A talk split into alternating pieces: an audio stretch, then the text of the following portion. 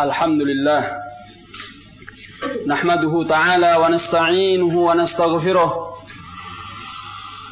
ونعوذ بالله من شرور أنفسنا ومن سيئات أعمالنا من يهده الله فلا مضل له ومن يضلل فلا هادي له وأشهد أن لا إله إلا الله وحده لا شريك له وأشهد أن محمدا عبده ورسوله أما بعد.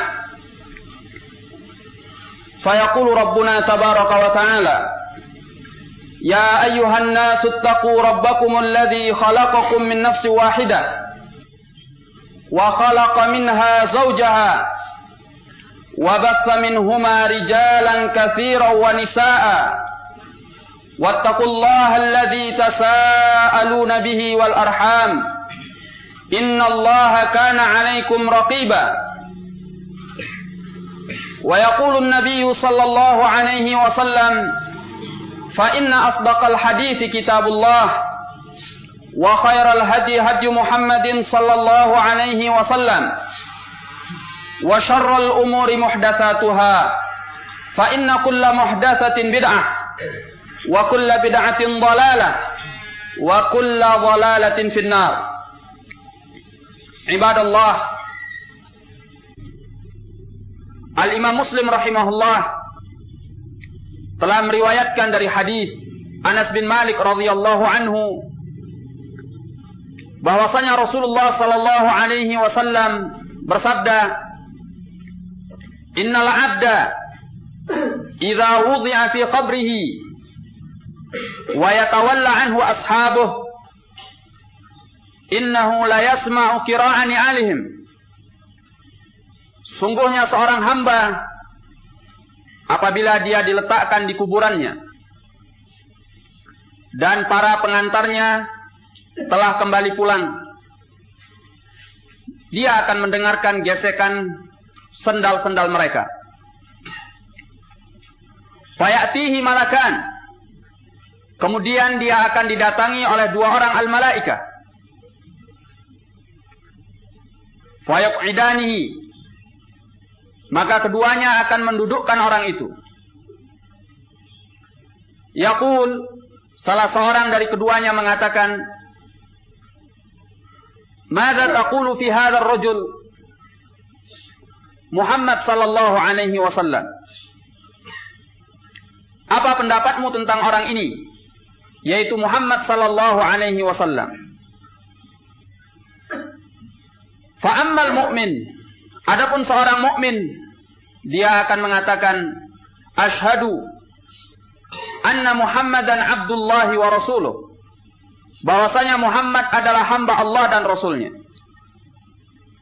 Maka kata Rasulullah sallallahu alaihi wasallam ditampakkan kepada orang itu tempatnya nanti di surga. Kemudian dinyatakan kepadanya Hada maq'aduka minan nar. Pada abdalakallahu bihi maq'adan minal jannah. Fayurahuma jami'an.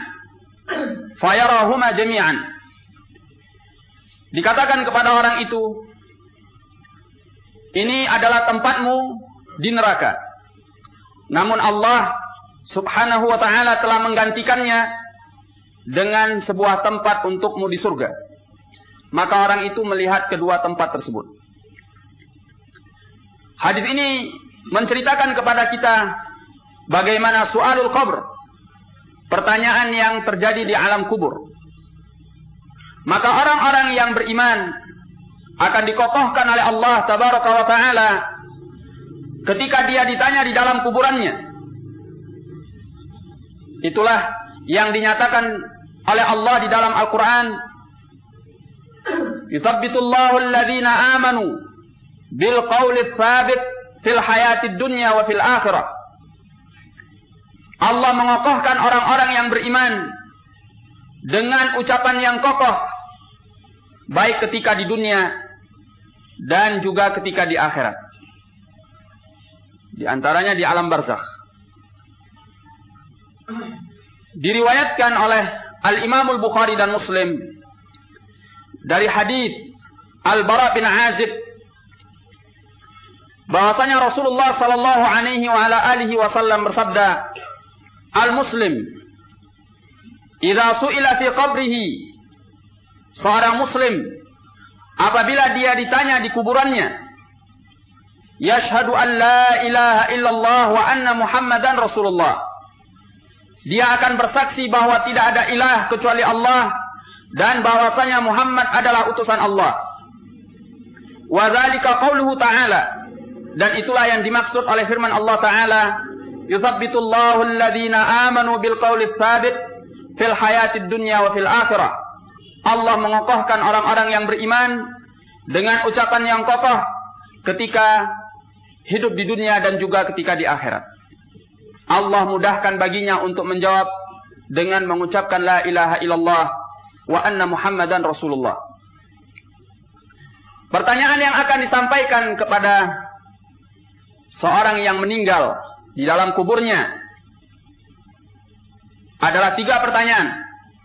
Pertanyaan yang pertama man rabbuk? Yang kedua wa madinuk?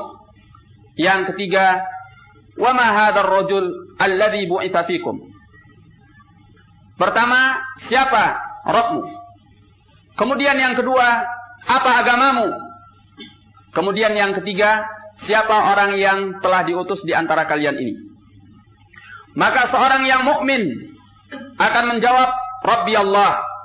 Rabbku adalah Allah. Sedangkan agamaku adalah Islam.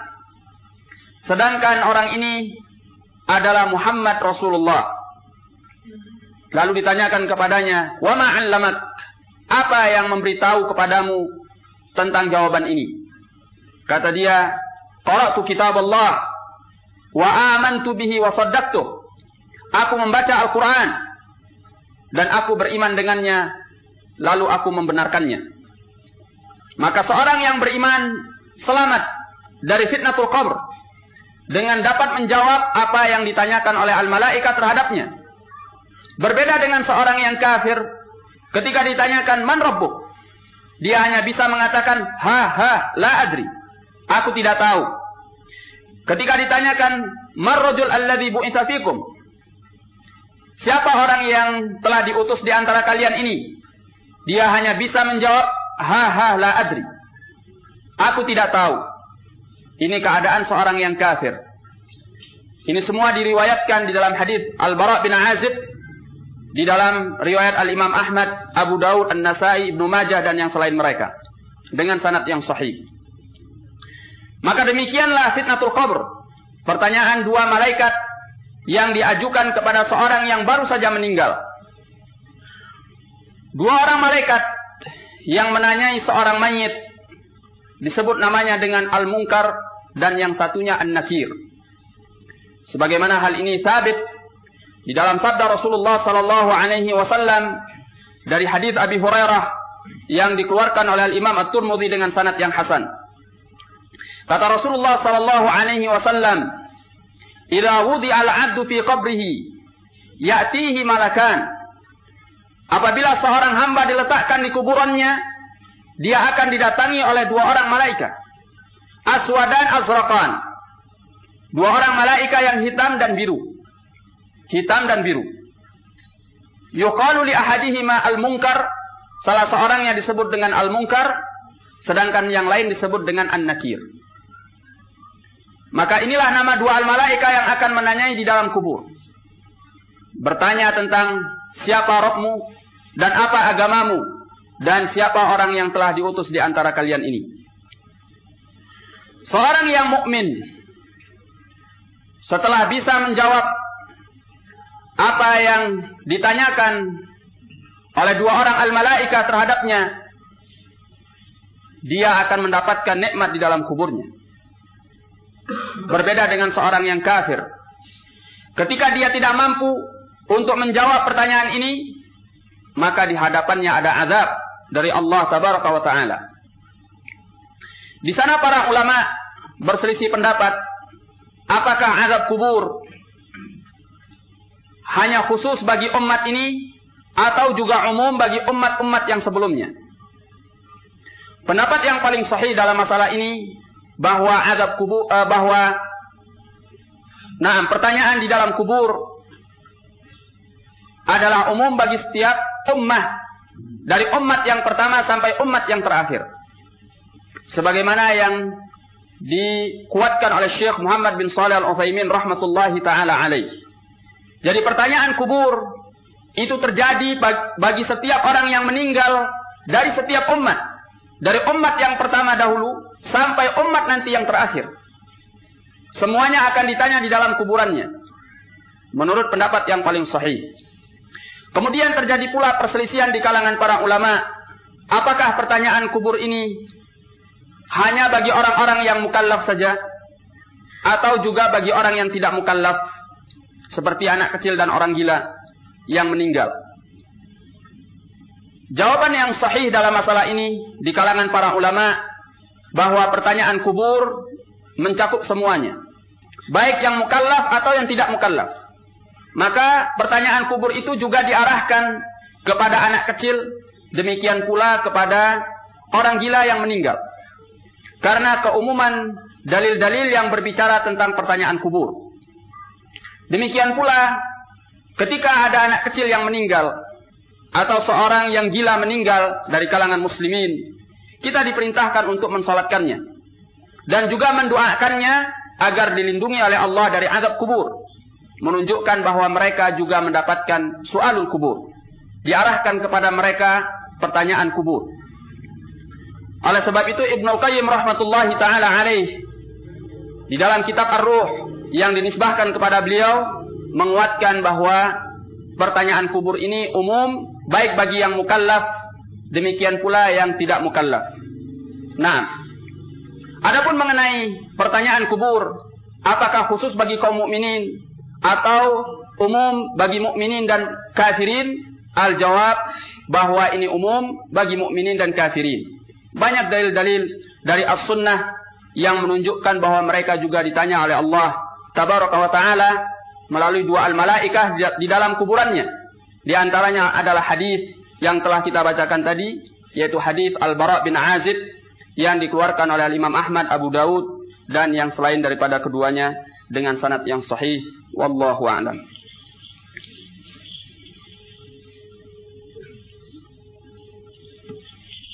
Alhamdulillah nahmaduhu ta'ala wa nasta'inuhu ونعوذ بالله من شرور أنفسنا ومن سيئات أعمالنا من يهده الله فلا مضل له ومن يضلل فلا هادي له وأشهد أن لا إله إلا الله وحده لا شريك له وأشهد أن محمدا عبده ورسوله أما بعد Yang mendapatkan pengecualian dari pertanyaan kubur adalah asyahid, orang yang mati syahid. Orang yang mati syahid tidak akan ditanya di dalam kuburannya. Sebagaimana hal ini terdapat dalam hadis yang dikeluarkan oleh oleh Imam An Nasai dengan sanad yang sahih bahwa salah seorang dari sahabat Rasulullah Sallallahu Alaihi Wasallam datang kepada Rasulullah Sallallahu Alaihi Wasallam dan bertanya, Ya Rasulullah, wahai Rasulullah, ma balul mu'minina yuftanun illa syahid.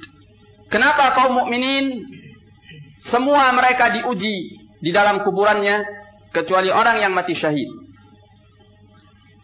Maka jawab Rasulullah sallallahu alaihi wasallam, "Kafa bi bariqatis suyufi ala ra'sihi fitnah." Cukuplah kilatan pedang yang berada di atas kepalanya sebagai ujian tersendiri baginya.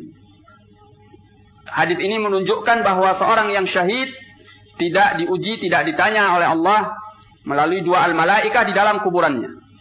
Ini pengecualian. Pengecualian yang lain adalah orang yang meninggal dalam keadaan dia sedang berada di front terdepan untuk berjaga-jaga dalam jihad fi sabilillah. Yang diistilahkan dengan al-murabit fi sabilillah. Maka orang ini juga apabila meninggal tidak akan ditanya di dalam kuburannya. Naam sebagaimana yang disebutkan di dalam hadis yang dikeluarkan oleh Imam Muslim dari hadis Salman Al Farisi radhiyallahu anhu. Naam. setelah fitnatul qabr, seorang akan melewati apa yang disebut dengan na'imul qabr wa azabul qabr. Nikmat kuburan dan azab kuburan. Seperti yang telah kita jelaskan bahwa seorang yang mukmin di saat ia telah bisa menjawab apa yang ditanyakan kepadanya dari fitnatul qabr, maka dia akan mendapatkan nikmat di dalam kuburannya.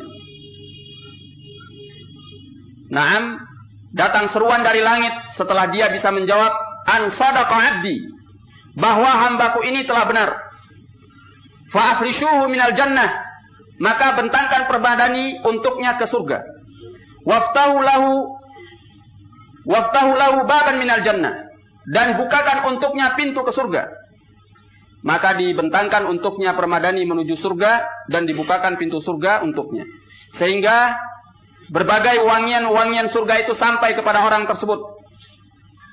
Dan kemudian dia didatangi oleh seseorang dengan wajah yang baik, dengan pakaian yang baik, yang baik dan wangi yang sangat harum.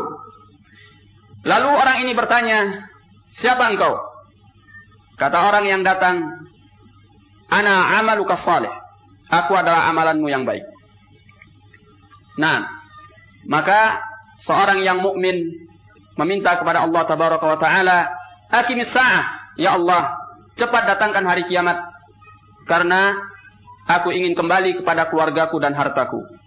Adapun seorang yang kafir ketika dia tidak mampu untuk menjawab pertanyaan-pertanyaan di dalam kubur, maka datang seruan dari langit, "An kadzaba 'abdi." bahwa orang ini telah dusta. Afrishu afrishu lahu minan nar. Bentangkan untuknya permadani dari api neraka. Waftahu lahu baban minan nar dan bukakan untuknya pintu kepada neraka. Maka dilakukan hal itu. Lalu kata Rasulullah sallallahu alaihi wasallam, orang yang kafir ini kuburannya dipersempit. Nah, dipersempit sehingga tulang-tulangnya hancur remuk dan sebahagiannya masuk kepada bahagian yang lainnya. Lalu datanglah orang yang sangat buruk wajahnya dan sangat buruk pakaiannya dan sangat busuk wanginya atau baunya. Lalu orang ini bertanya, "Siapa engkau?" Kata dia, "Ana amaluka sayyi." Aku adalah amalanmu yang buruk. Maka orang kafir ini meminta kepada Allah tabaraka wa taala la tuqimis sa'ah. Janganlah engkau datangkan hari kiamat. Inilah keadaan seorang yang mukmin dengan seorang yang kafir setelah mampu atau tidak mampu menjawab pertanyaan di dalam kubur. Maka jelas orang yang kafir disiksa di dalam kuburnya. Karena dia tidak mampu menjawab pertanyaan yang diajukan di dalam kuburnya oleh dua orang al-malaika. Namun bukan berarti bahwa setiap mukmin akan terlepas daripada azab kubur. Artinya sama sekali tidak akan disentuh oleh azab kubur. Al-jawab la. Seorang mukmin yang bermaksiat kepada Allah tabaraka wa taala bisa jadi dia disiksa oleh Allah jika Allah berkehendak karena perbuatan dosanya.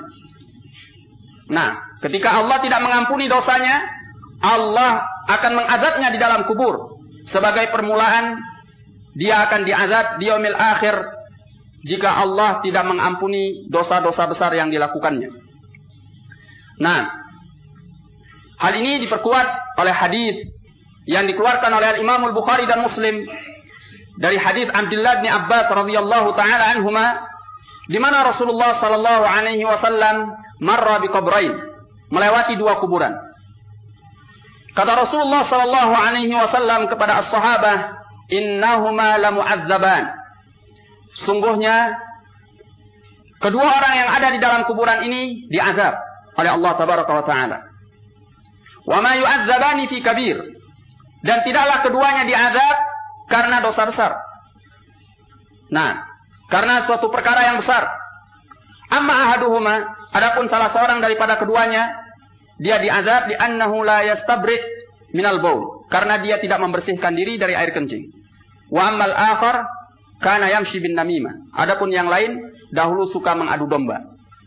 Kemudian Rasulullah sallallahu alaihi wasallam meminta untuk diberi sebuah pelepah kurma yang masih basah. dan ke kemudian beliau membaginya menjadi dua bahagian dan diletakkan pada dua kuburan itu. Kata beliau, la'allahu yukhaffaf anhuma ma lam yaibasa. Mudah-mudahan dengan adanya dua pelepah kurma ini uh, kedua orang tersebut diringankan azabnya selama dua pelepah kurma ini belum kering. Ini menunjukkan bahwa dosa-dosa besar itu bisa mendatangkan azab dari Allah tabaraka wa taala ketika di dalam kuburan. Maka seorang mukmin hendaknya berhati-hati daripada perbuatan dosa. Nah, di sini ada sebuah permasalahan. Apakah azab yang diterima oleh seseorang di dalam kuburan akan berlangsung sampai hari kiamat atau hanya dalam jangka waktu tertentu saja? Maka jawabannya dalam dua hal. Di antara azab ada yang akan berlangsung secara terus-menerus sampai hari kiamat. Dan di antara azab itu ada yang hanya dalam jangka waktu tertentu. Adapun yang akan berlangsung sampai datangnya hari kiamat adalah azab bagi orang-orang yang kafir.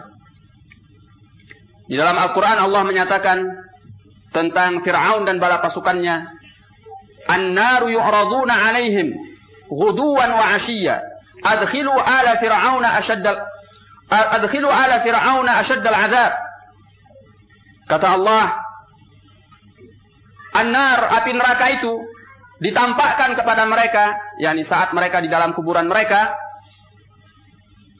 wuduan wa asyiya baik di pagi hari ataupun di sore hari wa yaumal qiyamati dan nanti pada hari kiamat adkhilu ala fir'auna ashaddal azab masukkan uh, bala pasukan Fir'aun ini dan orang-orang yang bersama mereka kepada azab yang paling keras.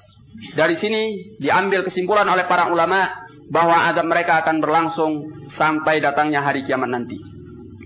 Demikian pula dalam hadis Al-Bara bin Azib yang baru saja kita baca, di dalam sebuah riwayatnya disebutkan bahwa seorang yang kafir yang tidak bisa menjawab pertanyaan yang disampaikan oleh dua orang al-malaika itu akan ditampakkan kepada dia tempatnya di dalam api neraka dan itu hatta masa berlangsung sampai datangnya hari kiamat. Maka ini adab yang kekal sampai datangnya hari kiamat bagi seorang yang kafir. Adapun adab yang sementara waktu adalah adab yang akan diterima oleh seorang pelaku dosa besar. Maka Allah akan mengadabnya sesuai dengan kadar dosanya. Kemudian setelah itu diperingan adab untuknya Wallahu a'lam bissawab.